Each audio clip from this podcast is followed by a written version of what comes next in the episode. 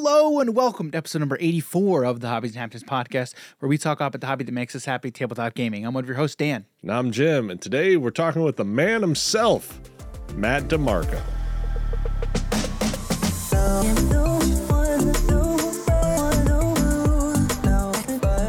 I, I was ju- I was just commenting to Jim. All the time, like the the the thing themselves type thing. But that's just that that's Jim, man. That's his uh, that's his thing. And you, You, know, just wait for the next one, Dan. All right, well, before we get into it, let's talk about our sponsor, Amazon Audible. If you head over to our affiliate link at www.audibletrial.com forward slash hobbies and happiness, you can sign up for your free 30 day trial of Amazon's Audible service. What What is Audible? You Do you, What you is ask? Audible, Dan? That's, uh, thank you for asking, Jim. Uh, Audible is Amazon's uh, audiobook service where if you sign up, like we talked about, you get a free 30 day trial and you get a free book added to your account. That's right. You get one free credit to use on any book that you like within the service. And what's even better, if you cancel before that end of that 30 day trial period, you get to keep that free book on your account. What's even better is if you're an Amazon Prime member, you get two free credits, two credits added to your account, so you can use them for any two books on the service. So again, follow that link, audibletrial.com forward slash hobbies and happiness. Sign up for your free 30 day trial today. All right. This was fun. This was a lot of fun. Um, so today we sit down and we talk with uh, Matt DiMarco, better known as Flake in the community. Um, Matt has been a, uh, a a gamer, a card gamer for a very long time, and uh, we talked to him. He's been around. He's been around. We talked to him a lot about card games. We talk about commenting because he is also a, a caster for a lot of these games. And uh, you know what? Let's just let's get out of the way and let's get right into the talk so you can hear for yourselves. Enjoy. All right, today on the podcast, we are joined by Mr. Matt Flake DiMarco. Matt is the host of the Instant Speed podcast and Podcana, a Disney Lorcana podcast. He's also a caster for for Flesh and Blood, Gwent, Genesis, Magic, Cards, Mythgard, and probably some other games in there that he forgot to tell us about. So, Matt, how are you doing tonight, sir? I'm well, and if any of those games that I forgot to mention are still hiring, I love your game. It is incredible. your game is incredible. It's amazing. It it takes up all of my time and my soul, Mhm. and Would um, never irony. forget about it. Never. I would never. The reason I don't mention it is because I'm playing hard to get. That's the move. Yeah. yeah. All right. So uh so Matt, you know, um it seems like you've you've been in this space for a while. You know, we just we just touched on quite a few different card games. Um, can you can you give our audience kind of a a, a brief backstory and history into um, where you've been at in this space and kind of your your history in the tabletop and card game industry? Uh, all right. Well, I mean, I'm not going to get into the the nitty gritty, the weeds necessarily. and I, we're not going to kick this off uh, with when a mommy loves a daddy. That's not how we're going to do this. Is that how that Well- works? So I listen. If, if that would help me, by all means, I will do what I need to do.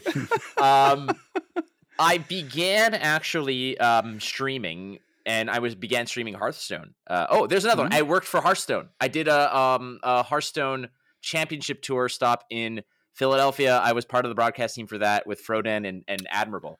So that's another one I forgot to mention. And I'm still looking for work, Blizzard. Yes. So. I do understand you forgetting that one though. Blizzard's not a big company Yeah, at not all. big at all. it's it's I you can't believe that. Like of Forgettable. all of them, of all about, of like them. these relatively He's like indie my first one. Iceland. Yeah, I Uh. know.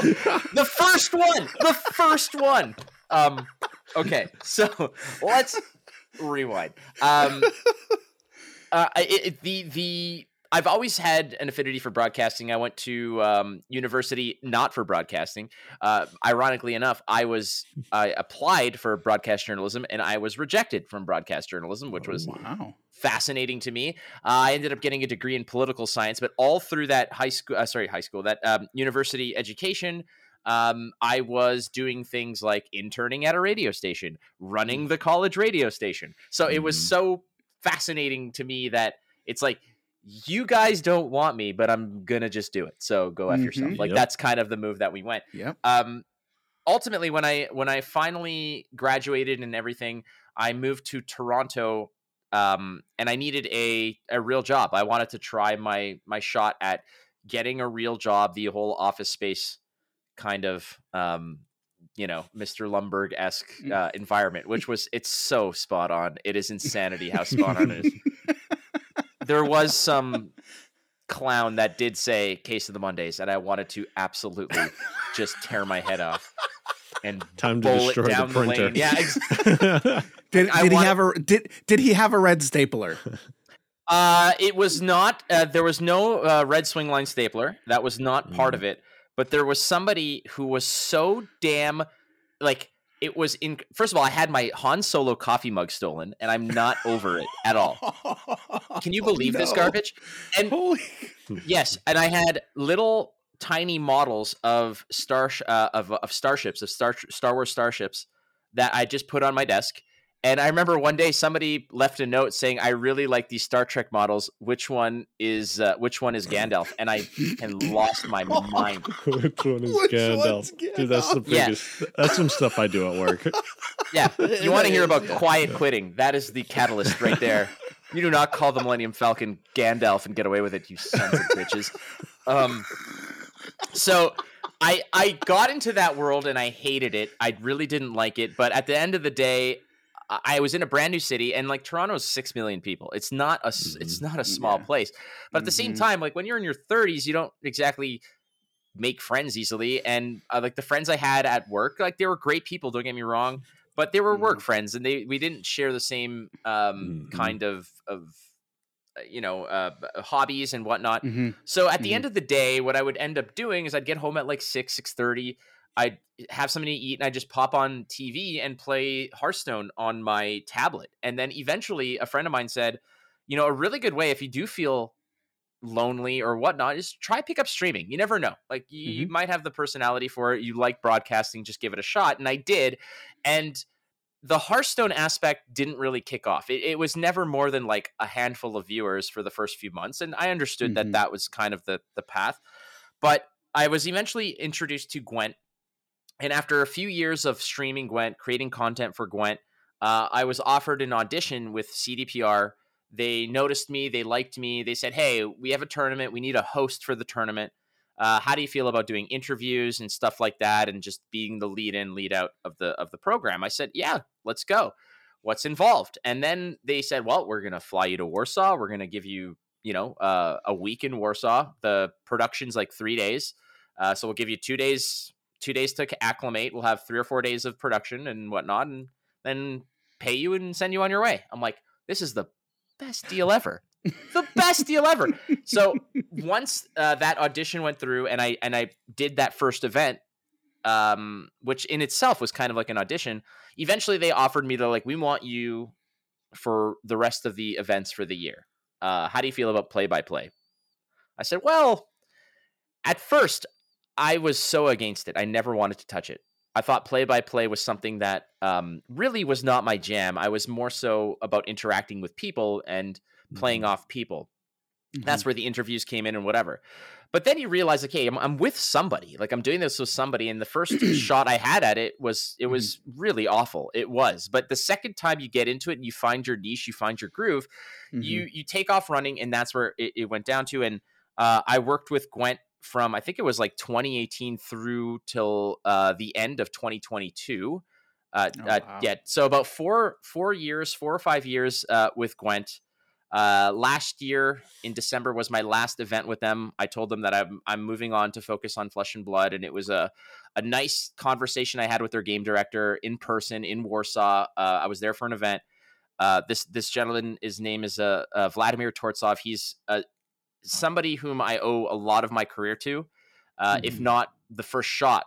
And this is somebody who, um, if by chance they end up listening to this, uh, thank you so much because they trusted me to not just be uh, to be employed and to be the one of the casters, but they also gave me an immense amount of leeway to be myself, and that is Mhm. something that a lot of other places might not be as flexible with. They're typically rigid about following scripts and whatever. Like they would send me the script, and I'd be like, "Yeah, cool. That is an awesome guideline." It's like you know. It, it, th- like the way that it is is that if you want to get to the moon you have a million people kind of doing all kinds of very intricate calculations and and trajectories et cetera to, to land your stupid ass on the moon Mhm. and I show up and I'm like, cool, just point and I'll I'll get there. Like that's kind of what it was, and that's that's where we went. And and miraculously, I landed on the moon every time, and I feel like that's kind of where we're at today. Mm-hmm. Awesome. How how was your experience working with Gwent? Because I mean, I mean, if that was your first gig and you were there for for quite a while, um, how was that whole experience working with that crew, um, in in that game? Because I know Gwent is still around and it's still kicking. I'm not certain how popular it is, um, but I mean, I, I know it's still a thing. Um, but what, can you touch on your experience work, working with that team and that community?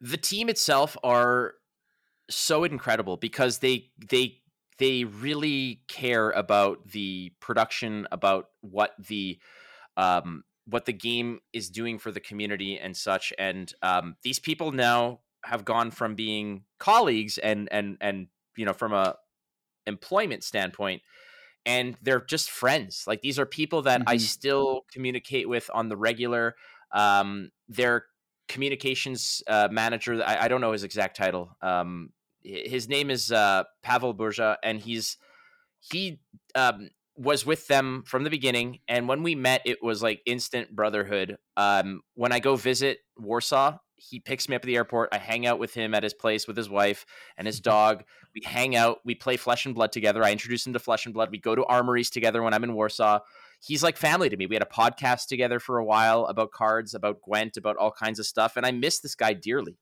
But it's just the nature of of the business where people have to move on and and it's everything's been globalized. It, the world has shrunk. However Mm. the distance seems, still seems unfathomable at times. But the Mhm. team um, the team is incredible and it was such an eye-opener for me to show up to an event that first event.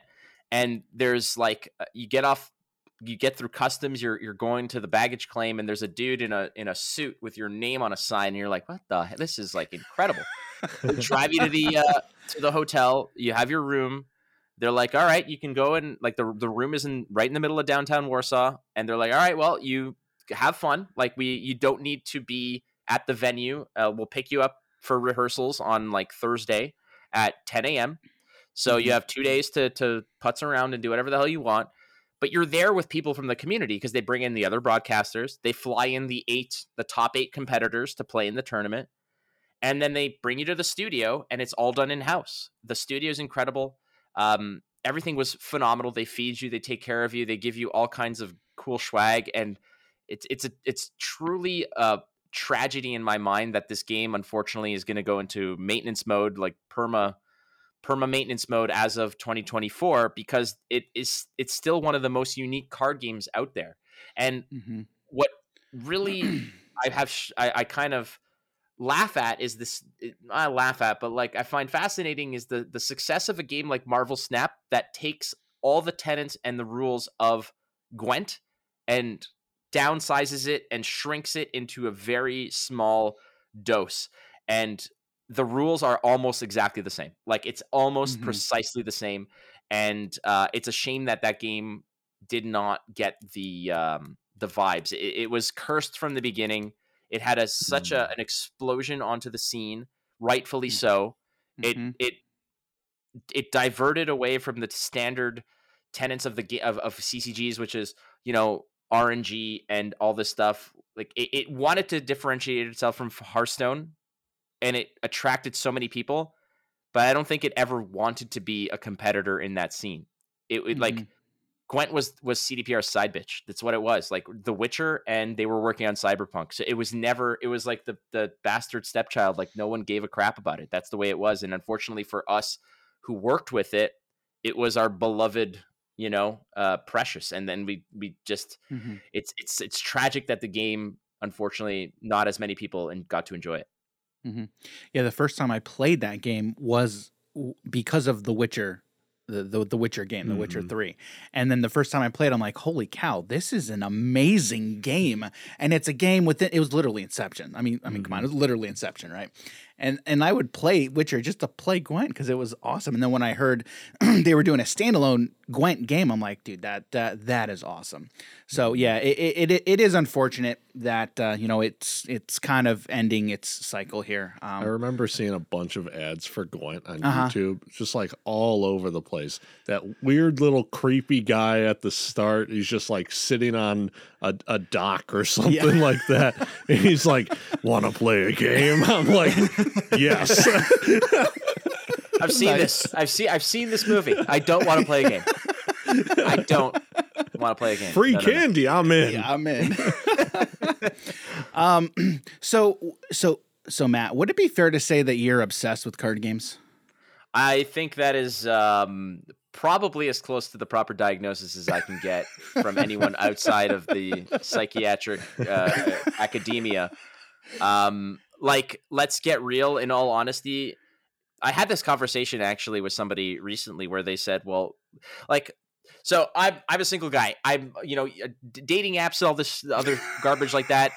The question I always get is, obviously what do you do for work because like i have it listed as nerd broadcaster and i have to explain that and they're like well what do you do for fun and i'm like the same thing like i don't know what to tell you like i don't I'm know what to tell you. always researching for my job. Yeah, right. I'm playing games. right.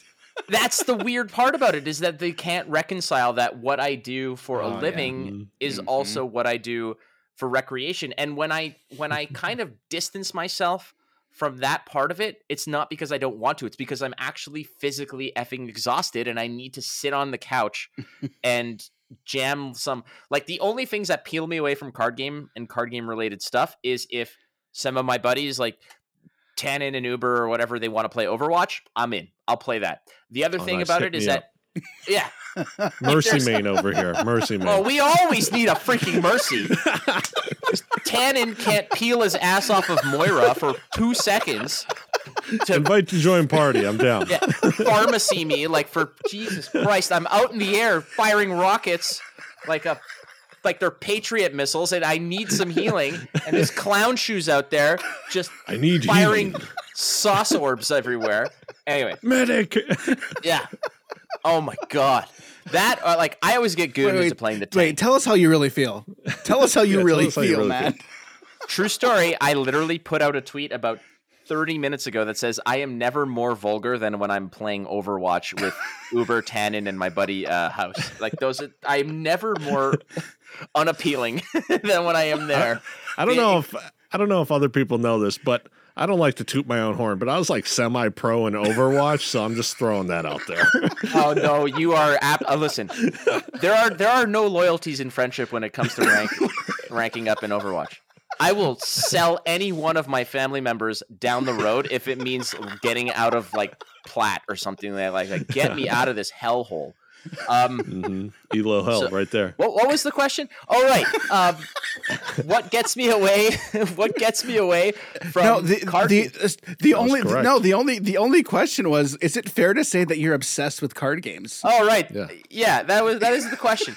Um, the only thing, like I said, that peels me away from card game and card game culture is that is Overwatch. And hey, there's like there's a new episode of Picard on, or there's a new episode of The Last of Us. I'm like, all right, well, we're gonna have to sit down and watch it. That's the only thing. Otherwise, before this game, uh, sorry, before this game, before this podcast, like we started recording this, it was like 9 p.m. my time. I rewatched Picard season three, episode one. I rewatched it at 8 p.m. my time while playing Talishar. It's a get more degenerate than that. It does not. It's my life. I can't stress it enough. I can't stress it enough. All right. So so on the heels of that, was there a game that like clicked that for you? Was there a card game that made you become obsessed with card games? Or was it just all of them like combined? Uh, It's there's a whole lot of it. I think that my first real passion for card games kind of got ignited with Star Wars CCG because my first introduction to card games was very simplistic. It was very my number's bigger than your number, I win. And I Hmm. thought that that wasn't ever going to appeal to me because I didn't necessarily know that there was another type of game. I had played Magic very very casually. A friend of mine had cards so I, I literally would dig through and just put all the green stuff together and make a deck and go- literally that's kind of what it was. I'm like, He well, does. this one, He hates green. He hates green. I, I'm a listen, green player. I like green. All right, all right. But to be to be fair, okay, he Yeah. just said in the Star Wars game, he was just like, my number's bigger than yours. I win. Green has really big numbers. That's true. I get it. Well, I understand. now you can see where that foundation of my I of my it. TCG. I don't think you're right. Came. Um, But I Which- understand. uh, listen, I I played Magic uh, pretty heftily during like Throne of Eldraine, and I know how awful green can be. I know how mean and disgusting that color can be. Uh, so I think it was Star Wars CCG that really introduced me to the fact that games can be complex, they can be drawn out, they can be strategic planning. It's not just about drawing the right card; it's about how do you properly um, execute a play? How do you plan out? How do you fake bluff? Uh, you know, not overextend things like that. And that's something that after that uh, fire was lit, you know, I needed something at the same time when Hearthstone came out. I like that filled a lot of the voids. And when you realize that um, you, when you play a lot of Hearthstone, especially in the early days before Discover was a, a, a mechanic, you had to learn to play around things. You had to learn what the best decks Mhm. were. It wasn't Mhm. just about putting your playing your own deck or playing your other deck, and that opened my eyes to the fact that this was so much more than just put the best cards together and throw them at your opponent.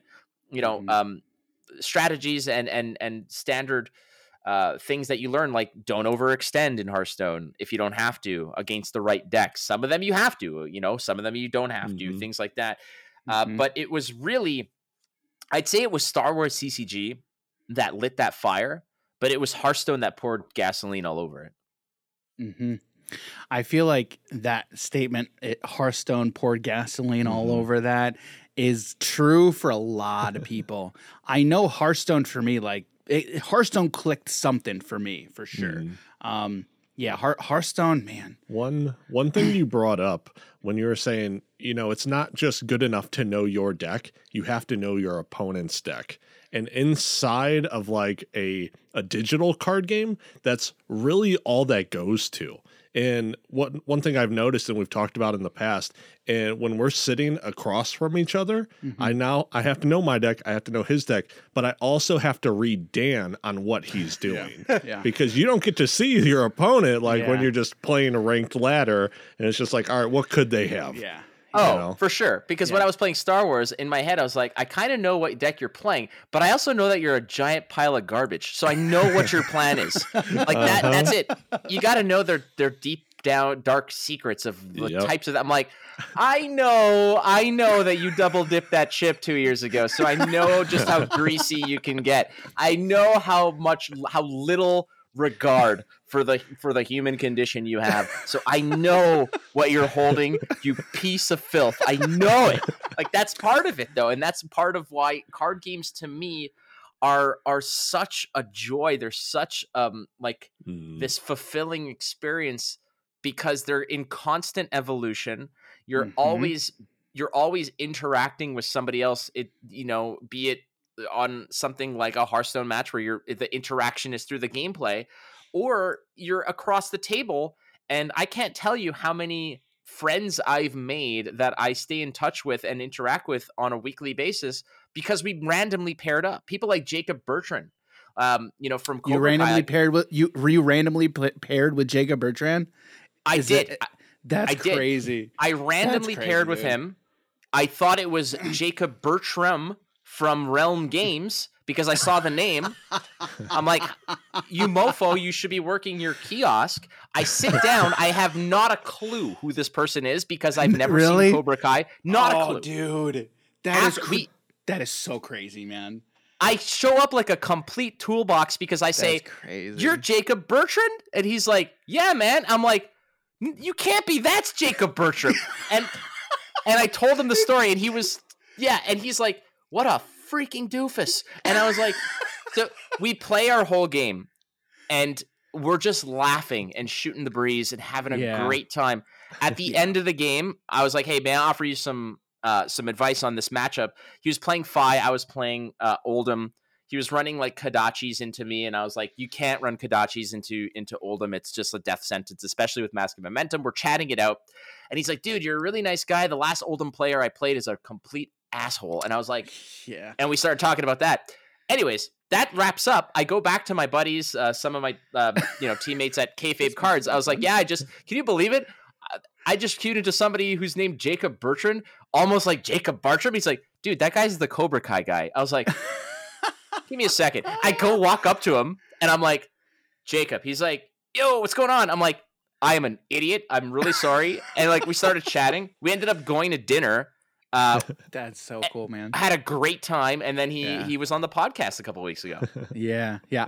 I, and I saw that, and I didn't know he played Flesh and Blood because, um, you know, we're we're we're big into Magic, and you know, we saw him on a couple of Magic shows, and and like the Command Zone, and before he was on that, you know, we love Cobra Kai. Like, I think I was don't actually know- going to bring that show up. I'm like, really? The only shows I watch now are like Cobra Kai. That's yeah, about it. yeah. And I haven't seen unfortunately, that show, unfortunately, it is ending. This is the last season. It you you, you should watch it. it. It's it's check out just a couple episodes just to see if it's your jam. But it it was it's a lot of fun. It Well- it is a lot of fun. the fun part about this was that a few days, like I had a weekend before I was recording uh, with Jacob for for the podcast, and I was like, "Beauty." I'm like, I've got like three or four days. Let's just hammer out this whole Cobra Kai thing, see what it's all about, you know. Okay. Um, just at the same time, Netflix decided to cancel their password sharing garbage. So my Uh, And in my head, I was like- now. and I was like, "Is Jacob worth nine ninety nine? No, I didn't watch it, and I flat out told him We're him. when clipping we- that. We're clipping We're that right clipping there. that, yeah. That's funny. He knows. I told him flat out. and, Like I told him, I'm like, "So you're an actor? Do you do all this?" And I'm asking him questions. And I'm like, "Never watched it. Go." And it's like we went from there. That's great. That that's pretty funny. Um, okay, so so speaking of Flesh and Blood, what um what was it that got you into Flesh and Blood? Um, was there something in particular that sparked your interest in the game, or kind of how did you start making that transition over to Flesh and Blood? Um, so I was introduced to the to the game by uh, a friend of mine by the name of Lewis Woodhouse. Um, all credit goes to to Lewis. He goes by the the moniker "What's Up Woody." He used to stream Gwent. Uh, he's also was in marketing for card games and such. And so he was always he always had his finger on the pulse of new card games. And he said, "Hey, Fleck, you should really try this one out." And he was streaming it on tabletop just to give show people the rules and such. And it really it caught my my eye. So I said, I'm gonna go and pick up some some blitz decks and uh, played a game uh, at the time with my girlfriend at the time. We played against each other, and she beat me, and she beat me again. And I was like, "Son of a bitch!" Like, all right, you don't play card games, and I'm getting bodied by this. I'm like, sounds good. But what really got me with this was when I was finally introduced to Katsu and Ninja and the combo mechanics. Ooh, And I yeah. thought, okay, let's. This is more something I'm digging. This is more about building up to bigger turns. It's not just about pitch three, send eight, go crazy. Everyone's having a good time. This was more so a matter of let's let's let's have a game plan. Let's let's work our way. Let's chip away. Um, I'm a control player by nature in every card game I've ever played.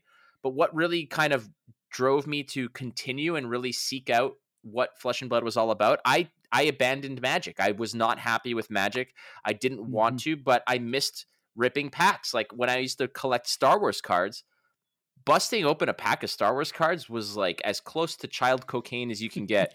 And because at Did you smell the cards? Oh, I not only smelled them, I had the Oh. sick, nasty thing where, first of all, shout I out to my we gotta go that buddy, far. My buddy Jed. My buddy Jed, who I used to play cards with all the time. His superstition was whenever he bought packs, he had to lick one, and I was like, "That's you, buddy. That's you." Um, Like lick I- the wrapper or the Or Yes, cards? yes. no, no, Oh, like the, okay, wrapper. the yeah, no. If, okay, that's Uh, for me, there was one where I, I remember I bought a bunch of packs, and one of them fell out of my hand and hit the floor in such a way that it kind of made a loud like smack. And in it was Han Solo, and I was like, "This is I'm." So every time I used to buy packs, I used to take one and literally just freaking like br- Tom Brady it across the room. and j- because I thought it was a, a good luck. Uh, now the damage that was incurred by the cards. I was going to say, I'm like, no cards were damaged in this video. no, no, plenty were. Um, but I wanted that feeling again. It's like you. Then I went to Magic, and I was like, okay, I got disposable income. I was still working the office mm-hmm. job, making really good money, and I was like, all right, let's start ripping packs. But I just was not getting the same joy in Magic. Mm-hmm. And then Flesh and Blood rolled around, and I was like, you know what? I'm like, let's try it out. And then you, the first booster box I opened was a Welcome to Rathe booster box, and pulled a Tunic, and I was like, This is Oh, easy. Wow. First, Game's yeah, there was wow. E- Yeah. there was an mode. E strike in that box. There was like, uh, you know, there was some good stuff. Second box I ever bought was Arcane Rising. What do we have in there? Command and Conquer, Art of War, Ooh. Arcane, Arcanite Skullcap.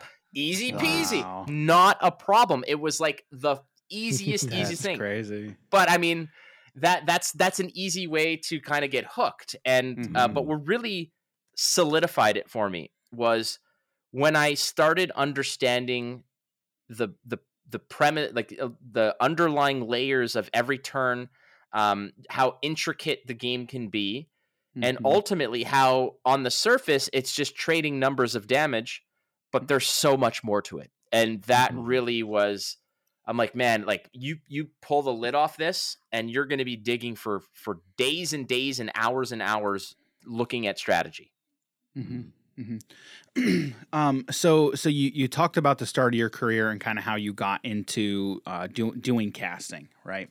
Um, one thing that you mentioned, which I found interesting, was you went to broadcasting school, got rejected, but you did it anyway, right? Yes. To me, that that that so speaks to you don't need a piece of paper. If you've got, if you have the drive, the desire, and the work ethic, you can make it happen on your own. I feel like we're living in the this day and age where anyone, for the most part, can do that, and a lot of people are doing it. Like, and not to say that it's easy, but like work ethic and desire are are huge. Um, I mean, are I mean, looking back on your career, like. what can you look to that point like are you happy that you got rejected God no. What are you insane? God no. well, well He's like, Well, I I'd be had so to much sit further.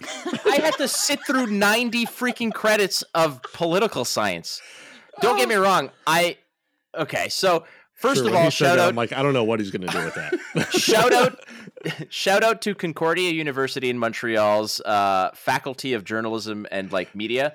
Uh, suck a high hard one. That's all I'm gonna say. I did it without you. Uh, I went to political science because of the remaining programs that were still accepting applications at that Mhm. late into the application uh, process.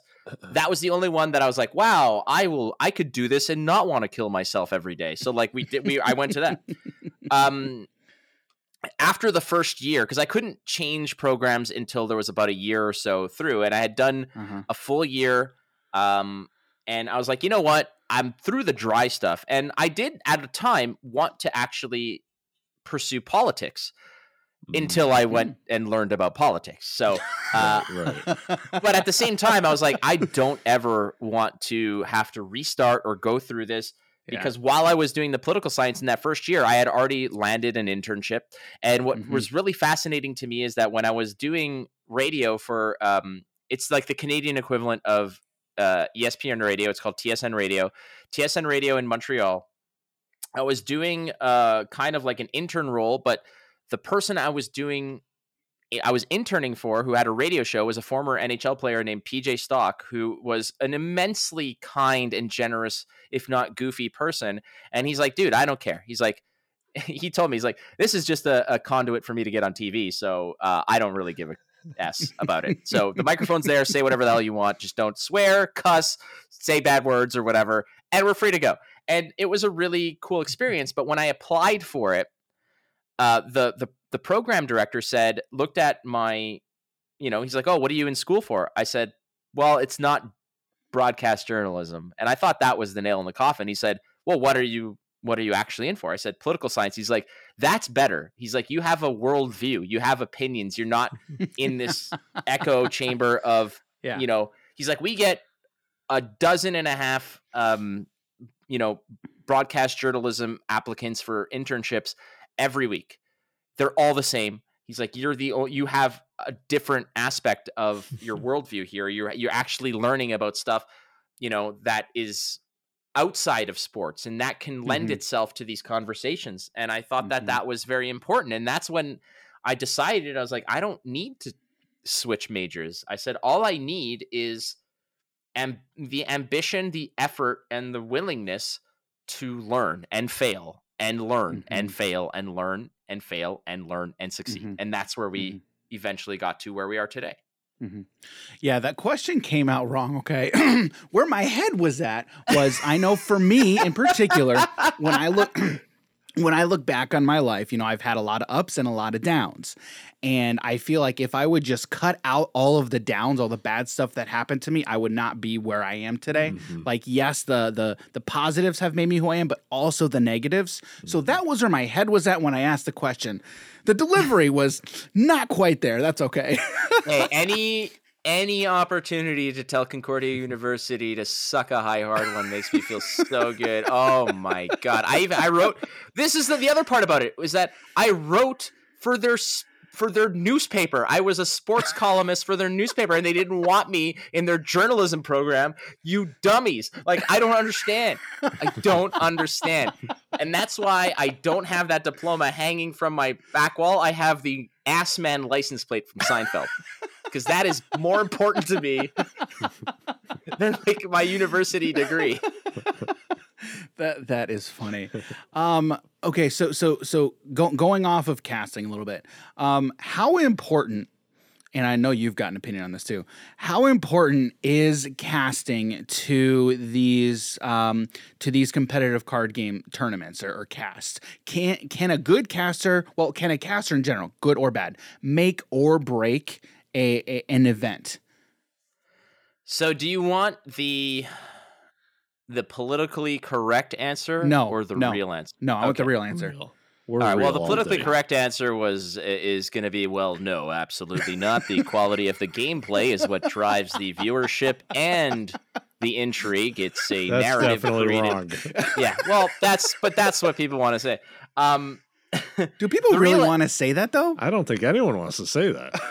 Well, I mean, like I, I'm, I'm trying not to pump my own tires as much as possible here, but I have seen uh, what p- part of it for me, which was I can do this and I can succeed at this, was because I have seen tournaments where the casting was atrocious, and Mhm.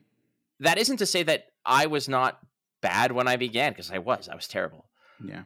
but it made me not want to, not necessarily not want to watch, but I would just tune it out. And when you tune it out, when you mute it, Mhm. you're like, okay, well, at the same time, I'm missing elements of it that I should be, you know. So you're you're detracting from the enjoyment, the engagement of the people who are watching it.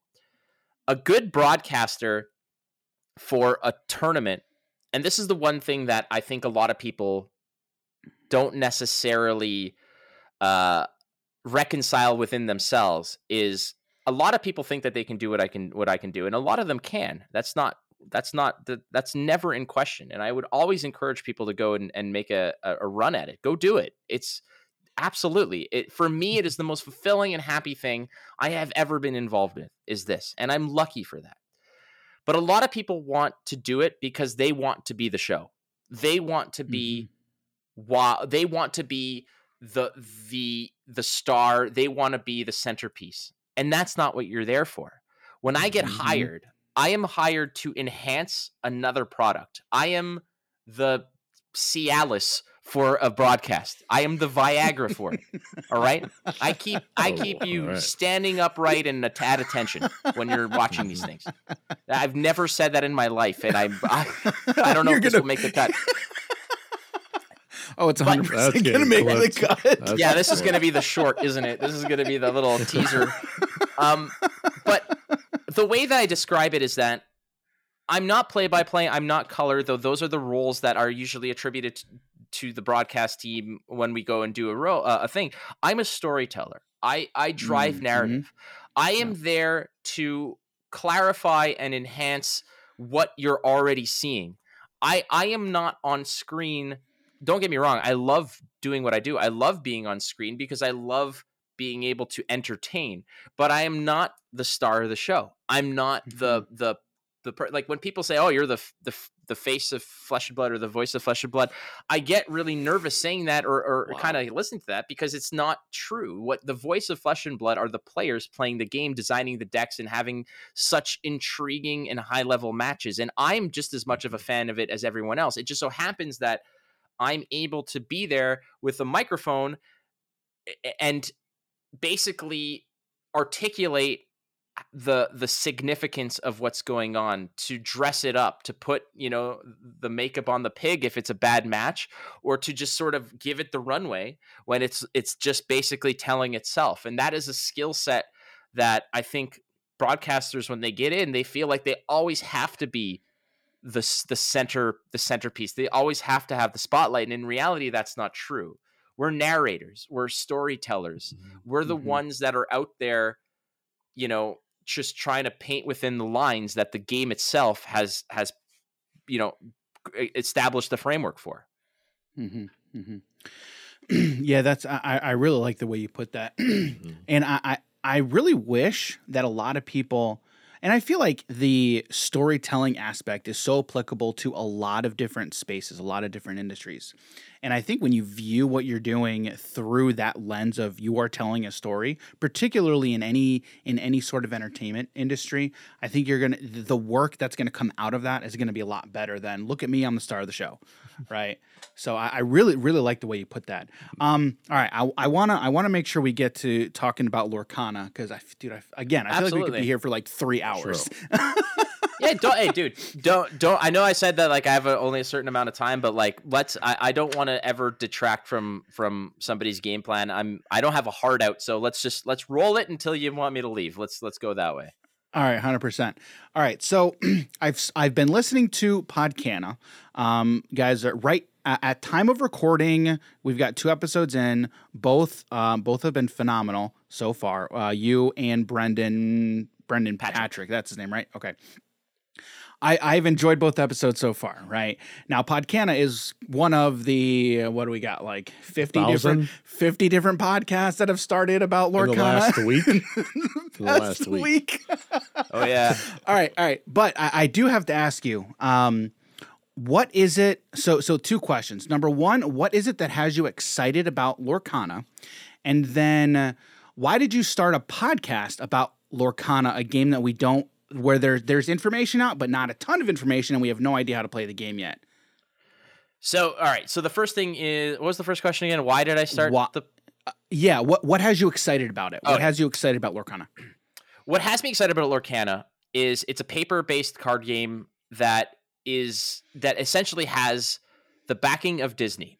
Um, and the reason why that gets me excited is because a I I'm a fan of a lot of Disney IP, and I'm not just talking about Star Wars, and I'm not just talking about Marvel. I'm talking about the OG stuff. Uh, one of the most underrated. There is Disney a movies- reason I wore this shirt today. Oh yeah, you're you're literally you're speaking to me in so many beautiful ways. Um, the the um uh what was I saying? Right. So I'm I'm excited about it because I truly believe that an entity like Disney wouldn't license out their IP to an entity like Ravensburger who's doing the game unless Ravensburger had a really damn good idea. Like they really if it wasn't just a something silly, something just rudimentary, run of the mill, reskin of magic, reskin of Hearthstone and paper, blah blah blah blah blah. I don't think that they would trust another entity unless the idea was a home run. Outside of that, I don't see how this can fail. Uh, and I'm not saying that it's bulletproof, but you've got the backing of Disney, you've got the IP to support it. Like it's it's it's a recipe that basically will appeal to collectors, casuals. It, they've announced an OP, like they said, there's going to be an organized mm-hmm. play system that's mm-hmm. going to attract a lot of people. I I mean, if you look at a game like Pokemon, Pokemon has, I, I don't know, you know, I'm friends with a, a lot of LGS owners, and they say like, you know, as many people that are playing it competitively, there's droves more who just want to open packs and collect the shinies, and I completely Mhm. understand that, and I truly believe that if Lorcana's out there, they're appealing to so many different demographics and markets and interests in card games that it can't it can't lose. Now, it's definitely fair criticism to say how can you possibly create a podcast not knowing a damn thing about the game? But I rebut with this. There there were cards and keywords and text Mhm. and things that were leaked when we decided to make this that we had an idea that we thought the game was going to be a certain way and we liked that idea, that concept. Mhm. Now Mhm. more information has since come out and Sure. that has only enhanced our excitement for it. Absolutely. So when you say there's 50 podcasts out there, that's kind of the way it goes. Whenever a new game comes out, everybody wants they, I, like That's true. everybody wants to get in at the ground floor. Like yeah. it's yeah. freaking uh you know Amway dot like like you've never heard. I mean, we're pretty much a Lorcana podcast now at this Yeah, point. We always bring it up every episode. we always episode. bring it up. Yeah. yeah. right.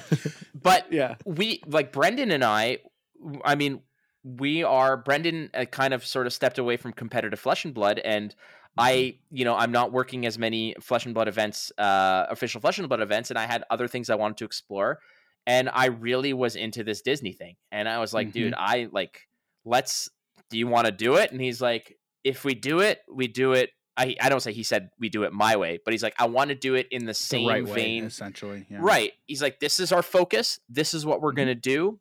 And Mhm. this is how we approach it. I want it to be Mhm. strategy. I want it to be geared up towards the players that are playing to play the game, to win the Right. game, not to collect Yep. the game. I Not said, to collect damn right. it. Yeah. So that's where we approached it. And the, the issue is, is like we could have waited till August when the game launches, but we would be missing out on a lot of big conversations And conversation you'd be behind pieces. the curve. Yeah. 100%. Bingo. And Yep. I mean, look, Sometimes uh, from gotta a play s- tempo. yeah, Yeah, well, sometimes you that's it. Yeah, we're we're on hard ramp right now. Okay, druid ramp 20, 20 mana crystals like crazy. But from a selfish standpoint, like I, I will completely be transparent here. This is also something that I want to work with. I want to cast, and and the Yep. way to do that is to be involved in the space. Yep. Um, if I never get a casting gig with Lorcana, but I like the game, I'm going to continue the podcast and I'm going to continue playing the game. It's just the way it is. Yep. But this is a way for me to connect with the community and yeah. uh and that's why that's why it exists Hundred percent. So, a couple things there. Number one, that's that question was mostly done tongue in cheek. Um, I, I do feel we, I do feel very fortunate though. Like I feel like Lorcana for us just dropped at the most opportune moment for us, and we're like, this is an opportunity for us. and uh, are you familiar with with the game Villainous at all? Disney Villainous. i am not familiar with it So Disney Villainous is All right, so so Disney Villainous is um it's a it's a board game by Ravensburger, okay? And I think Disney Villainous is the reason that Ravensburger is being allowed to do to do Lorcana because of the care that they took with the IP that is mm-hmm. Disney and how well that game sold and how well they did making that game that one of them either Disney or Ravensburger saw that and then approached the other and said, "Hey, how about we do a trading card game?" And then off of that success, Disney was like, "Absolutely, you guys have shown that you can treat this IP with the care it deserves. Mm-hmm. 100%, we're we are going to give our blessing to something like this." So, in my opinion, Villainous is the reason that Lorcana is being done by Ravensburger. In fact, for for all we know, I think Villainous could be the reason that Lorcana i- is even a thing to begin with. Um, so so so th- so there's that. Um, also, you, you ever you ever need somebody to talk about Lorcana? Just hit me up. I, I got you. i dig it Um, so okay, so so so go, so going off of that, do you do you think that this quote slow drip right of marketing information is the right approach right now? I mean, granted, we are so far out, like they they've kind of planned this thing to a T almost, like they know when releases. Um, do you think that the way that they're going about this is the right approach? Um, and if not, how do you how would you like to see it go? i think it is the right approach and it's the right approach right now and the reason i say that is because what they're dropping i- i- i- if you don't know the the whole picture at all it's like you're at the beginning stages of of the puzzle and it's like okay this piece fits uh, this piece fits into this piece but i don't know where it is in the grand scheme of things. So there's a lot of conversation. But if Yeah. if once the rules are set, the OP announcement, all this stuff, like for instance, if they pulled this, you know, next year after they've had their first tournaments and they're like, if they slow roll it after that, that's bad news it, to a degree. Mhm. Right. And right. part of this is like when um uh, uh, I think it was like when the Mandalorian came out, people were complaining that it was not all the episodes didn't drop at Oh, once, so you can yeah, binge it. Yeah. People like I had I to was, wait. A, I was not happy. I was like, I gotta wait a freaking week to find out like what the hell, you know. Find out next time. Yep. But let's be real, that was actually enhancing the show because if you can drop Mhm. it all and watch it in a weekend, you're not giving two craps about um The about Disney. Plus or the Yeah. conversation or where where Yeah. you know Jinjar uh, Din Djarin fits in the entire scope of the universe Right. and where Grogu fits in the entire scope of the universe. There, so by them just I saying, I'm like, was oh, you son of a bitch, you, you sick son of a bitch. I came on this show in good faith that I would not be slandered as such.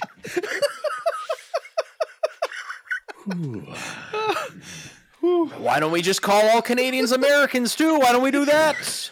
Well, I mean, you're North Americans. You son of a.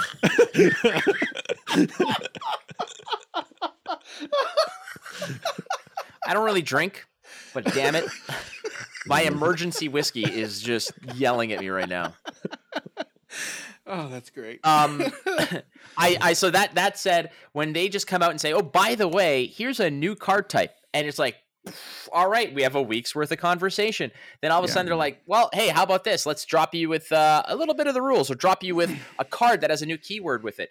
Boom! I think that is the right approach because it it's sus- Mhm. it's a slow drip, but it's sustainable, and that's Yeah. that's the important part. The problem is, is that once everybody gets all this stuff, and you're like, "All right." when's the next expansion? Like, don't slow roll us on this, you know, mouse. Like, give it to us, buddy. Yep. Yep. um, in in your opinion, what's the one thing that Ravensburger has to get right for Lorcana not to be a failure? If Oh. if you could if you could if you could boil it down to one thing. I think that. Okay, well, the first thing I'm going to say, and this is a shout out to my boy David Rude, who's uh, who runs uh, Hairy Tarantula here in Toronto. Distribution, distribution has to be on point because I've seen and heard the plights of LGSs here in Canada that get gooned by distributors uh, who play favorites or do this or do that and whatever and uh, the allocation typically is like well big box stores that don't give a hoot about the game are getting so much because their volume of sales is so huge but you Mhm. who's running tournaments and learn to plays and selling singles and stuff i will give you like 10% of the allocation like that's one thing that i think uh, needs to happen and i never thought i'd say this you know two years ago but in the course of my flesh and blood career i've made really good connections with lgs owners and like understanding how important distribution is is a major major point the other thing Mhm. i think that they have to get right is you have to you have to make this casual accessible because Mhm. if this becomes a game where the best the best cards in the game are the rarest and most expensive it becomes dangerous and players and collectors are like i don't ever want to hear a story the one time i will hear a story of some dude who who cheats a kid out of a bad trade will drive me up the wall and i will i will be the one with the pitchfork and the torches hunting this this clown down that is the other thing is that you have to make sure that kids can enjoy the game on the cheap where the whales can get the super rare alternate art Jafar. I don't you know I'm making stuff up, but you know, wait, wait, you, you you have information that you, you better share it. it's not a five drop. It's not a five drop, and he doesn't pair with Iago. I'm not saying that. But that said, I think that that is an important element to it. That it has to be casual, accessible, where kids can both collect and play on the kitchen table without sleeves, like the savages they are, and just go through that. Whereas the collectors and the people who want to play in a competitive environment and want to bling out their stuff won't have to go and fleece a kid at at at the LGS that just opened uh, alternate art super foil Jafar. You know, like that's the Mhm. kind of thing I'm talking about. Yeah. Um, so you saying that shout shout out to John T over at uh, the the Illumineers. Um, he's we've we've had him on our weekly show, our weekly stream, um, on on Friday nights, and he one of the things that he one of the things that that he that he mentioned because he helps run it run an LGS and he's super excited you know about the game. He's like one of the things that they want to start doing is like have like family nights where you know you can because because there's families who are gonna want to get into this mm. game, and he's like I want to be sure that we are essentially policing trades that are happening like if that way kids don't get fleeced right? Well i mean eh, that's because that's essentially what you're Yeah, doing for, yeah. for the for, for lack of a better word right? Um but they, they don't want there being experienced card game players taking advantage of opportunities of Mm-hmm. kids who don't know what they're doing essentially and being cheated out of like a, a- a trade essentially. So i think i think as long as there's more people like Jonty and LGS owners like that, then like that's where the community needs to be at 100%. It's important. Um, it's it's important because it's it's part of the experience. And I, I you know like I don't know how many stories I hear of people and like Reddit posts and whatever of like I'm not playing the game because I I don't want to go back to a place because I had a bad experience and I, uh, I'm I'm Mhm. lucky enough that most of my experiences have always been very positive and uh, Mhm. you know in the games I play uh, and I hope that that carries over. But I think that this is going to be a game where there is a a lot of cross pollination of, of demographics of the older Yeah. the older crowd I say older but like the 25 plus with disposable income that are playing Mhm. because they want to win with the you know the younger kids the 16 and younger who are cracking packs because they want to fill a binder and you know maybe they play a casual game I, I can't fathom um it just it boils my blood to think of of people taking advantage of kids and that's that's one thing i think that i mean it's hard for disney to or or, or ravensburger to to police this obviously that's not their jam but i think that that's something that I, if stories like this start to crop up where there's this one group that preys upon the other that's that's dangerous and that's so Mhm. awful hmm Yeah. Yeah. Now, given where we're at now, right? And granted, we're we're still very early in in even the knowledge space of of Lorcana, right? But do given given what we know now, do you think that Lorcana will stand the test of time in the TCG marketplace, or do you think that there are signs that point to it coming out, fizzling, and dying like so many have in the TCG marketplace in in the past?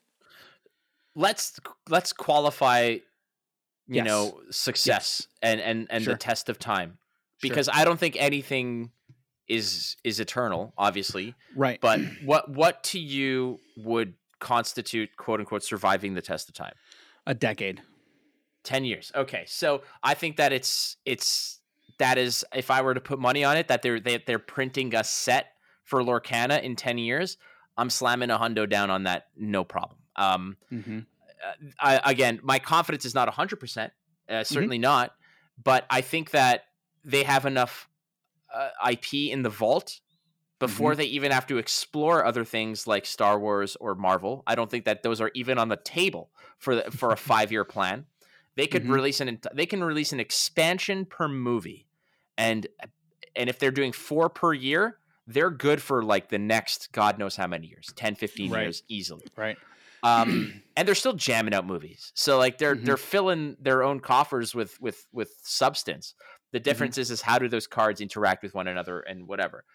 Mhm. I think the the the test will be in like two or three years when they have to start thinking about something like standard rotation or that kind of power creep and that problem because every card game deals with it. Yep. And those that don't appreciate that don't respect power uh, uh, rotation are doomed. And I'm looking at you, Gwent, because I wrote you letters and wrote you giant essays about standard rotation for three consecutive years, and Uh-huh. and now.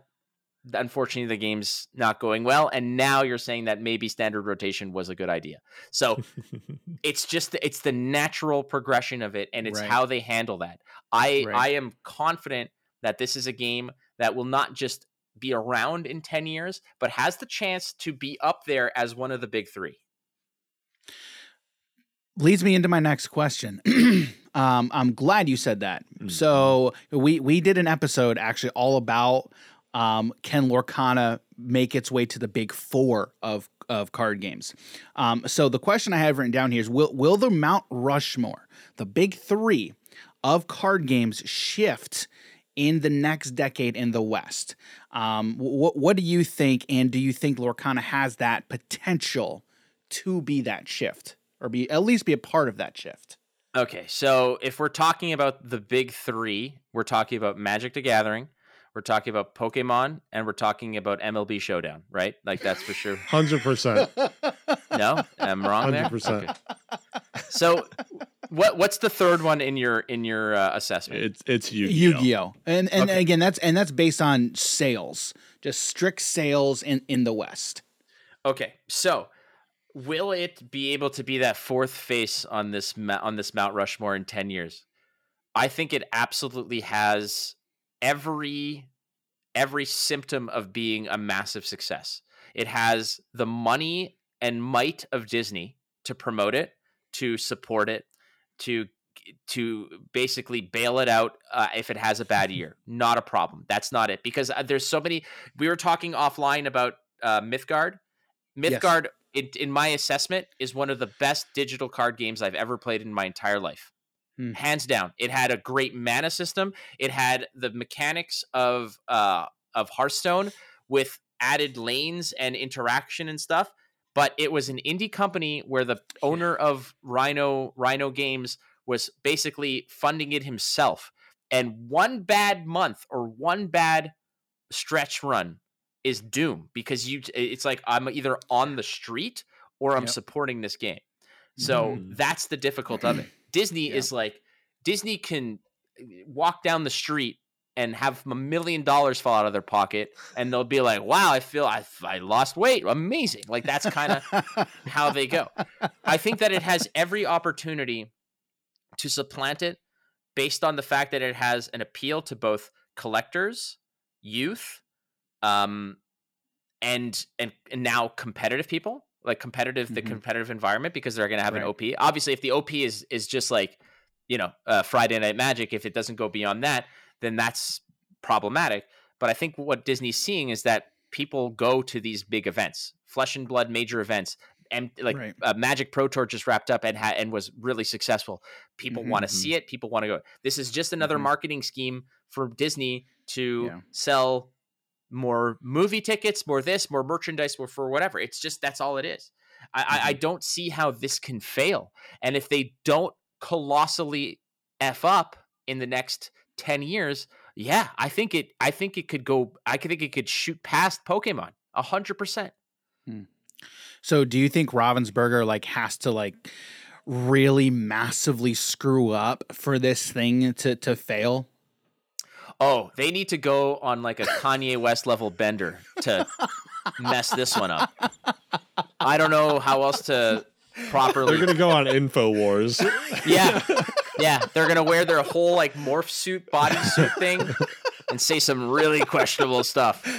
Be like, I love Hades. I, I like, Hades especially did nothing Hades. wrong. Yeah, Hades, exactly. Hades, Hades did nothing wrong. Change my mind. But uh, they they need to actively want to screw this up because they basically you know like they have a parachute a reserve parachute another reserve parachute they have a dude holding on to them with a parachute and then there's the Mhm. entire floor is a marshmallow so like how do you screw up Right, right. So, I, I also wanted to ask you. You know, we're we're in, we're in an age right now, and especially with where we are with Lorcana, there's a lot of questions that everyone is asking. Um, they're at at Disney Lorcana. Is there going to be a digital client? Do you think that digital clients? Let's see. How, how did I phrase this? Um, how important are digital clients in the current TCG and CCG space?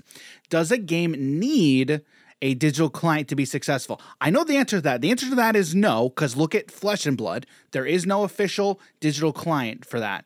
But where do you see digital clients in the current TCG space, and how important are they in the space?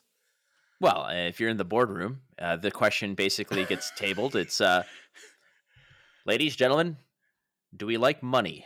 And then that's basically resounding yes, right? It also has to be a mobile based game as well, because that's how you make even more money. that's, that's oh true. god, dude! If you can, if I can crank out a, a Lorcana game while I'm like on the toilet, oh please, like, don't get me Sign wrong. me. Yeah, productivity down the toilet, literally. Uh, that said, I truly think that it's it's it's it's not like you said. It's not necessary uh, to succeed, but it is Mhm. certainly necessary to um to rake in dollars like crazy. Um, and I'm actually, I think that it is going to have one. Uh, probably on launch, maybe not on launch, but possibly. And the reason why I think that is because they've already have a companion app. Um, Mhm. I think that's the first step towards Mhm. things like card packs having a QR code thing where like you just scan and you get you earn points and those Mhm. points can then be transferred into to the actual game. Not to mention when you look at the cards that they show on the website, they're animated. That might be the fact that they're already working on some sort of digital Mhm. thing because they're putting the work into the the digital version of the card. Now, Mhm. That could be a yes, that could be a no. I think that what they're looking to do first and foremost is just release the game. And Mhm. I think that's fair. I think that if they released it as just a digital client, that's not the right way to go. Um, but what are what I what really kind of gets me excited about the game is that if any game that doesn't have that has sorry any game that has a paper version automatically excludes some of the most vile types of game mechanics like discover uh, or and random effects ever. So Yeah. there's going to be no dice rolling. There's going to be no d- discover effects and and all this other garbage that makes me want to throw my tablet out the window. S- and I think that when you have that, it's very simple to sort of port that over to uh, a digital client. So how much money would you be willing to put down today that there will eventually we'll say we'll say within the first 2 years. Within the first 2 years there will be a digital uh, Lorcana client. How much money would you be willing to put down today? I will give you everything I have. So fifty-seven dollars Canadian. All right. Legal Hey, Oh, so that's like five bucks. Yeah. That's good enough for a biggie bag, baby. Hell yeah. so I'll, What I'll about tax though? Uh, okay, listen. Let me invest it in low risk mutual funds. In like a year and a half, I'll have the tax covered. understood. Understood. You got a year. Um.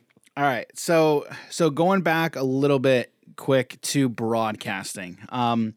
Do you do you have a broadcasting idol? I do actually. Um, Oh, okay. my broadcasting idol is actually Vin Scully. Vin Scully, Oh, okay, uh, yeah. uh, Dodgers baseball broadcaster for many, many Mhm. years, and Yeah, the reason legend. why, an absolute legend. Uh, and uh, he he unfortunately passed away a few years ago. Yep. I'm a huge Dodgers fan. Um, I I respect him because he's obviously the consummate professional. He's Mm-hmm. respected within the organization that he's worked for so many years. But what Mm-hmm. really impressed me about him that I really wanted to look up to was the fact that he did it on his own. He oftentimes didn't have color commentary. He was the whole package Yeah. for nine innings. And Mhm.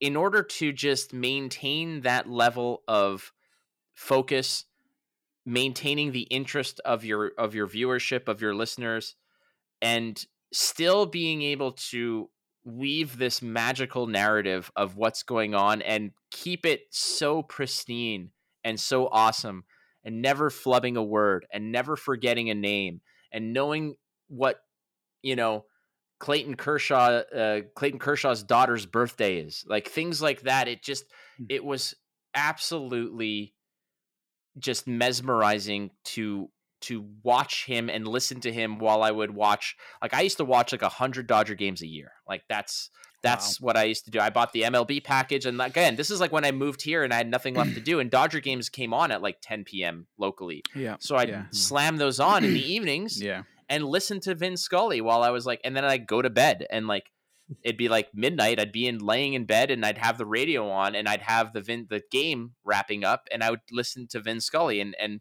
you never think about it because at the time I never thought of this as like an actual option for a profession. But mm-hmm. when I started getting my gigs, I remember vividly doing a Gwent uh, tournament uh, at the onset of COVID lockdown. We did it remotely, and mm-hmm. I did it here remotely in my apartment. And there were technical difficulties, and it's like a nightmare because I'm there with somebody who has. I was broadcasting my my co-caster was somebody who had not much experience, and they're great. They were awesome, but it was on me when I got that word in my ear saying, "We need you to kill some time," and I hear that, I'm like, okay, and then I hear about 30 minutes, and I was like, oh, wow. Cut to break or something, you doofuses, but I can't say that. So we wow. went. I had to like. There's only so much you can talk about the decks. There's only so much you could talk about the competitors and the gravitas right. of the entire event. But I started going through my comics and doing trivia about some of the stuff that I had and just telling stories and how they related to the game. And a lot of that was because of I was channeling a little bit of Vin Scully in me. Yeah. Wow. So it, it like it's really interesting. Like you you that that was honestly that was like one of the what one of the most um beautiful tributes to Vin Scully I think I've ever heard in in all honesty, mm. right? But that is what Vin Scully meant to so many people. Mm. It's crazy. And now fast forward to, you know, 2023, right? Where we are now. and now with the rise of esports and video game commentating, video game casting, I wonder if the kids now are going to be looking up to um, like people like Flake and other ca- game casters mm. and not sports commentators. Like when did broadcast like when did it when did it become this? Like and, and and that's not a bad question, right? It's just the shift. There's been such a shift from sports to now we have esports and so many more different things where mm-hmm. people are, are are commentating and it's casting. nerd culture. Yeah, like when did Big that be? Time. When did that start becoming a thing that you saw, Flake? Well, this was always a conversation I'd have with people. Like whenever I would tell them about my career and for the you know uninitiated into this sort of like you said nerd culture universe the way that they'd be like, "Oh, that's weird." I said, "Well, let me ask you this. Uh, you know, if you think Twitch is weird, they're like, why would you do that? Why would you watch other people play video games?" I said, "Well, why do you watch people play hockey?"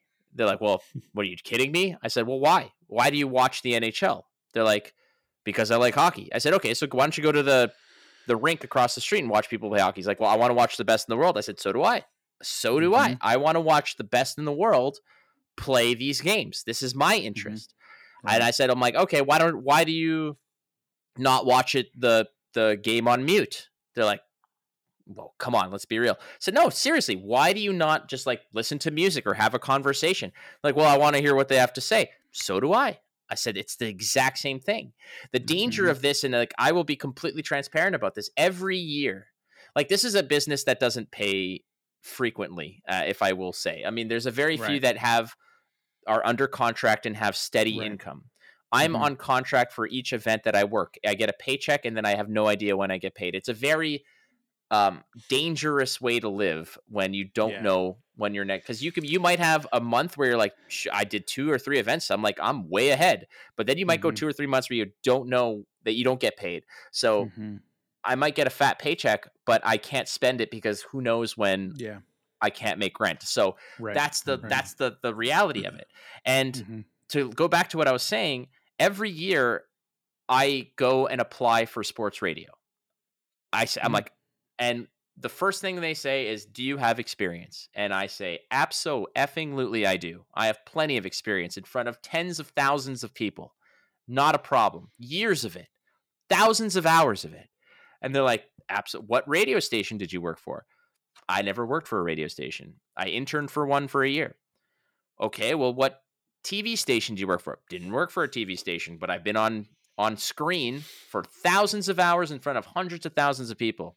Mm-hmm. Well, what are you talking about? Well, I work in this industry. That's not real experience. These are actual conversations I have all the time. All the time. And I I'm like, here's my demo reel, here's my this, here's my that. And they don't want to hear a wink of it because it's not real experience to them. And that is Wow. go, that is shifting, but Mhm. it's also the struggle of this business because a- Mhm. in the same vein that you say, you know, someone in uh, a fit of lunacy might look up to me as as as like an idol in in broadcasting. They they they you know like the the rest of the industry doesn't recognize this part of it. It's the sh- it's the truth of it. There are some who have broken through. People like Golden Boy, for example, has broken through and transcended, and that is incredible, and that is so inspiring because people like me just want that.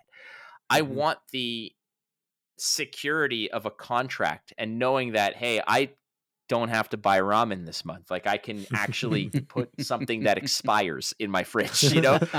like you get it? Like so that's that's where we're at and Yeah. um that and and I I I really hope that one day this industry gets a lot more respect than it does and all I can do is try to lift the profile of it and do Right. what I do as best as I can because I love it. Right. What do you think it's going to take? It- say it kind of reminds me of something that I've noticed is getting a lot more, I guess, coverage or a little bit more respect now, and it's it's actors versus like voice actors yeah. for the people that are just in the studio and they're doing like anime for dubs, blah blah blah, whatever it is, and it's I've I've noticed that it was just like. Oh, people didn't really pay attention to voice actors and they were just like completely unknown. You didn't see them, you'd see their name and credits, blah, blah, blah. But it was just like, oh, you're a voice actor? Well, you're not a real actor. you know, Oh, you're not on the screen, you're not blah, blah, blah. But it's also like the real actors, they will also have to do voiceover work Yeah. for their movies. Yep. So Well- it's like, mm-hmm. So the most underappreciated person in all of Hollywood is Andy Serkis. Without any question. He is the Mhm. most underappreciated. And you're like, what are you talking about? He's in all kinds of movies and people love him.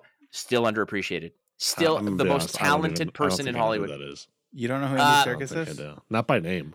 Okay. Well, you and probably there you- there you recognize him if He was- yeah.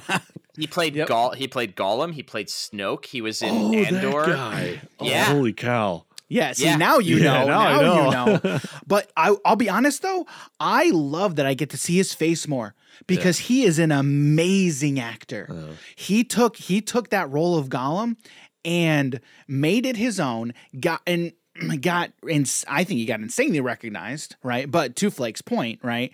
I he is still underappreciated, but recently he's he was in Andor, I think, which I still haven't seen, I- but I know he's in it. Um, he was in something. Oh, he was in a Marvel movie. I can't. Yeah. Um, I can't remember which one. He was in uh, Black Panther, uh, I think. Black Panther. Yep, he was in I Black it- Panther. I think it was. He played. He's um uh he's Alfred in the Batman. Yes, that's true. That's true. oh. I I'm so happy that I get to see him on screen more because I'm like that is exactly what you deserve. Like you Mhm. deserve so much more than that. Mhm. But he's getting those roles. Absolutely. I love that. Um but uh, to to piggyback off off off of what you were saying, w- what do you think it's going to take to change that? Like do, what do you think has to happen for that for your industry to get the recognition that it deserves or do you just think hopefully it comes with time? I- a mass wave of old people retiring. I hope. Like I, Yeah. Th- this is this is uh, uh, the people that I listen to on the radio going to school in kindergarten are the same people 32 years later on the radio Yeah. d- yelling at clouds. There is no room. There is no Mm-hmm. room for people like myself who want to get in because they just own that space. It's Yeah. kind of an old boys club in that regard where if Yeah. that's partially why I just gave up on it because no matter what happened like when I was interning at that radio station you know the the program director's like you know Matt you're awesome like we we want to bring you back we want you to help train some of the new interns I said cool like is this leading to anything can I get paid not a chance okay cool thank you I'm going to go finish my degree and Yeah. I appreciate the opportunity. Thank you so much. I can only work for free for so for so long. But I got some great Right. experience. I made some good Yeah. connections. Uh, Mhm. Like I said, somebody like PJ Stock is somebody I owe a lot of my confidence to. Uh, he's hilarious. He's a goofball, but he is one of the purest hearts that are out there. But what'll it take? I don't know. I genuinely Yeah. don't know what'll it take to put some respect on this kind of broadcasting name. Um, but there is a plethora of really strong voices, really articulate and um, and and and just animated voices out there that put so much love into what they do, and they really draw people into it uh, people like Mitch Leslie, Uber from Overwatch League. You know, you're talking about like who your idols are. Like I, he, he'll probably maybe listen to this, so I'm not going to say him. But in this industry, there's very few people in this industry that give me pause to say I got to do better. But that's one of Mhm. them. He is certainly Mhm. somebody where I'm like, God damn, like I need to up my game because if I like I've casted with him, I've done flesh and blood with him. This is a Mhm. dude where you know, like all things considered, this is somebody who should be on TV doing this stuff. He's he's a, Mhm. a really good at what he does, and I truly believe that I am too. But what'll it take? I honestly don't know because all Mhm. I can do is work hard and make connections and just cross my fingers that somebody sees something and and and sees something in me. Hmm yeah, like for for me, for, well, for us, I've I've viewed kind of how we started doing this. I'm like, I'm gonna put my head down, work as hard as I possibly can, and just plow forward. I'm not gonna look up. I'm not gonna look and see what's going on around me, making sure I'm I'm getting praise. Right? it's just I want to work as hard as I possibly can and keep pushing. And I'll look up to see what my peers are doing and make sure if there's somebody who's ahead of me, I'm I'm working to to to get them right and work and they're they're pushing me and like there's plenty of people like for like for us I always I always look I always look at Josh and Jimmy at the command zone like the what they've built I'm like that right there that is what I'm going to aspire to and just continue to push towards that so I think it's it's always great to have people that you you look up to and you respect who are going to continually push to make you better 100% 100% so, all right. Well, now now we're going to talk about um, our, our our favorite our favorite part of the podcast. One of our favorite things, and this is this is from uh, a a game that we haven't featured any card. This Uh, game doesn't even exist. You watch your tongue. You're already on thin ice. You. all right, all right, Matt. Can you can you talk about this week's card of the week for us? Yes, the card of the week is Luke Skywalker, Jedi Knight from Star Wars CCG, the best game ever created, bar none, without question. Dude, I'd Um, rather play villainous. Yeah, the best freaking thing you've ever seen. Um, so this game, first of all, now the reason why this card is so iconic was because it was the first card that uh, the first persona of Luke printed that had him with such a high stat line, as well as indicated as he is a Jedi Knight. The whole, the whole, this was from a set called Death Star Two, which uh, obviously you know encapsulated all the events of um, the battle of the of, of, of Endor, and ultimately why this card is so amazing is because first of all it's a six power six ability card which is like bonkers high most cards are in the two to three on each side range so it's huge um the st- the, the game text makes him just a powerhouse uh, when he's got a lightsaber he's just un like but again it feeds to the fact that he has become a Jedi. He confronts his father. He he defeats the Emperor. He is a Jedi Knight. That's who he is. The important part about why this card is bananas is one of the ways that the game balanced cards was at the top right of the card is what's called the destiny number. It is the RNG element of the game. The numbers range from 0 to 7. Very few cards printed were sevens. The ones that were were typically very useless, but sixes were there was a bunch of them, and people would put guard like very low playable sixes in their deck because some of the game mechanics required you to quote draw destiny, whether you're like increasing your power, firing a weapon, trying to accomplish something, you would draw destiny. And the destiny number typically had to be greater than something else. a six was like a sure thing every time. So most of the strong characters, like earlier renditions of Luke, Obi Wan, whatever, they were all ones. Vader was a one. Luke was a one, Leia was a one. So that was how they balanced it. It's like you want to load up your deck with powerful, powerful people. Your destiny draws are going to be garbage. Yeah. This was the first character that came out that had a tank stat line with a six as the destiny. There was no downside to this card, and Star Wars CCG had no uh, deck building restrictions.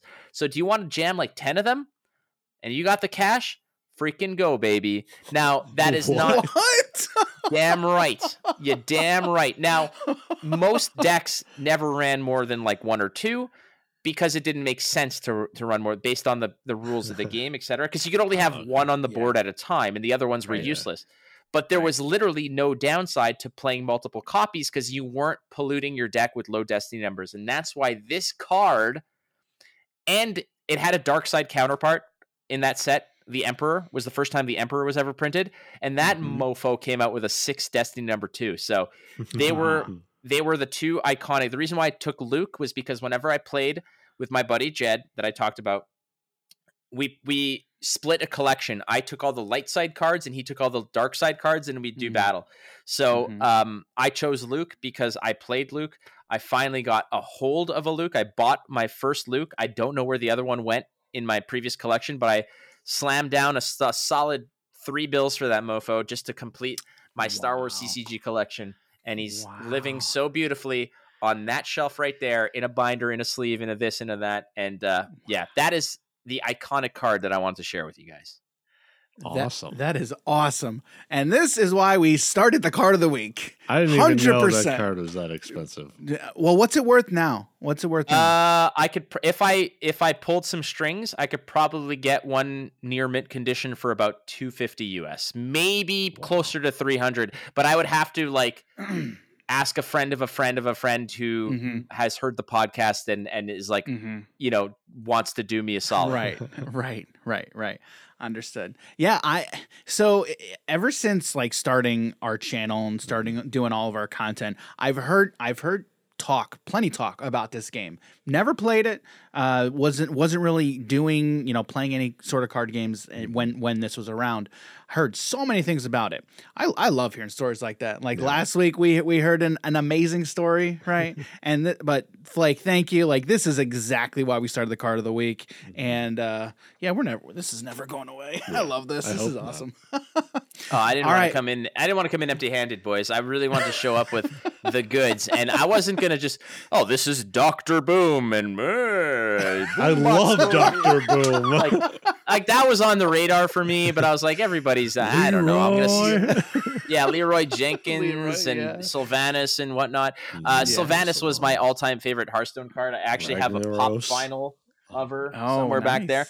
But, Nice, um, nice. But yeah, no, when it comes down to it, baby, that Luke Skywalker Jedi Knight is That's the amazing. centerpiece of my collection. It is a beautiful, beautiful card, and it brings back so many memories. That that is awesome. Well, uh, Matt, thank you so much for that. That was that was awesome. I love hearing stories like that. Um, all right, Matt, can you can you let our audience know where where can people find you on the internet and find you and your content? Absolutely. So you can catch me specifically on Twitter at WatchFlake, uh, W A T C H F L A K E. You can catch me on Twitch, the same thing. Uh, my podcast is the Instant Speed Podcast. That's at Instant Speed Pod on Twitter. There's the Lor- uh, uh, the Podcana podcast. That's at Podcana. That's my Lorcana podcast. Um, what else? Uh, I do a lot of stuff for 983 Media, which is a, a Mhm. TCG media house. Uh, you can catch them youtube.com slash 983 media and uh, that's about it but yeah just shoot me a message on on twitter i i pride myself in the fact that i like i, I answer 99% of messages i get because i just like talking about cards so Mm-hmm. Awesome. Uh, can can confirm. Can confirm on that one. Hundred percent. So, uh, Matt, thank you so much for being here. This was a lot of fun, and uh, like like we said earlier, we could probably continue this for like Mhm. multiple hours on end, but we'll we'll save that. We'll save that for another day. Thank you for joining us today, Matt, and uh, we look forward to talking with you in the future.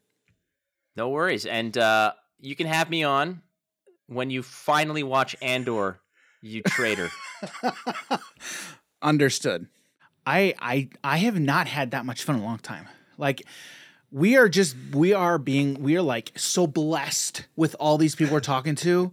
It's it's crazy, man. It's, Dan, did I troll him too much? no. Not enough. More. not enough. but you know what? The thing I, the thing I love about Matt is he'll take it, he'll give it right back to oh you. yeah, it was so much fun. I he had me dying, man. Oh he had yeah, me dying. same dude, same, same. Well, we hope you guys enjoyed that talk, that episode. Um, but you know what? Um, before we get out of here, Jim, where can people find you on the internet? Yeah, you guys can find me on Twitter, Twitch, and Instagram at Jim Morgan HNH. You guys can find me on Twitter at underscore DG.